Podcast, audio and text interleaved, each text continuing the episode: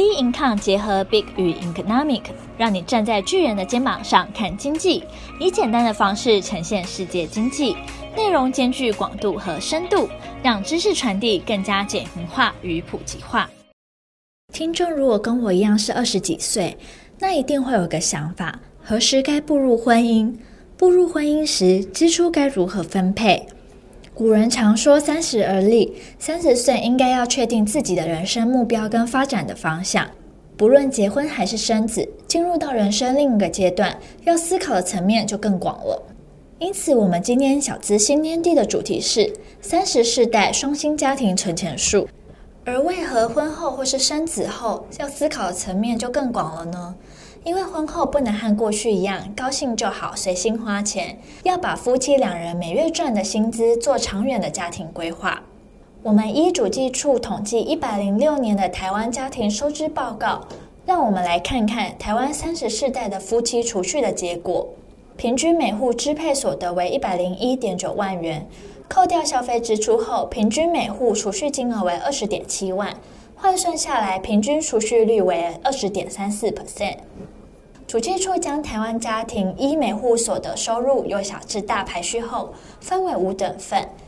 级距五代表最高二十趴家庭所得，平均为两百零五万；级距一代表最低的二十趴家庭所得，平均为三十三点八万。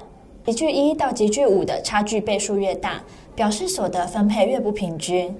一百零六年差距倍数为六点七倍。从民国九十年后，倍数一直维持在六以上。以收入还有储蓄来看，年收入三十四万以下，每年几乎没有储蓄金额，甚至透支一点八万；年收入三十四万到六十三万，储蓄金额为四点三万；六十三万到八十八万，储蓄金额为十一万；八十八万到一百一十九万，储蓄金额为二十一万；一百一十九万到两百零五万，储蓄金额为六十九万。两百零五万以上，储蓄超过六十九万。数据显示，有高达十八点九六趴的人年收入不到六十五万，而且每年储蓄金额在五万以下。这些人首要目标应该是增加收入，才有办法让储蓄金额增加。反之，收入最高的二十 percent，平均储蓄率也只有三十三点四六趴，代表不论收入高低，储蓄比例都偏低。另外，我们从年纪来看储蓄率，三十世代的三十到三十四岁储蓄率有二十趴以上，每年平均可以留下二十万以上。若这个阶段没有好好的储蓄规划，那么必须等到四十五岁以后才有办法留下二十趴以上的现金。那我们现在来跟各位听众分享三种可以减少支出的方式。我们发现每个人会因为年收入的差异而影响到储蓄。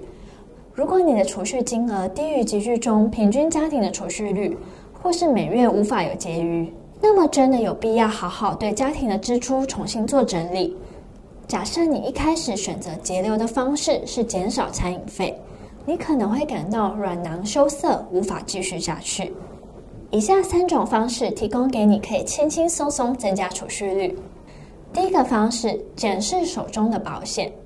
假如你已经有汽车或是人寿等保险，建议要再次投保时，可以透过网络投保方式，因为一样保障内容，但费用会大幅减少，一年下来也会节省不少费用。第二种方式，手机电信商转换。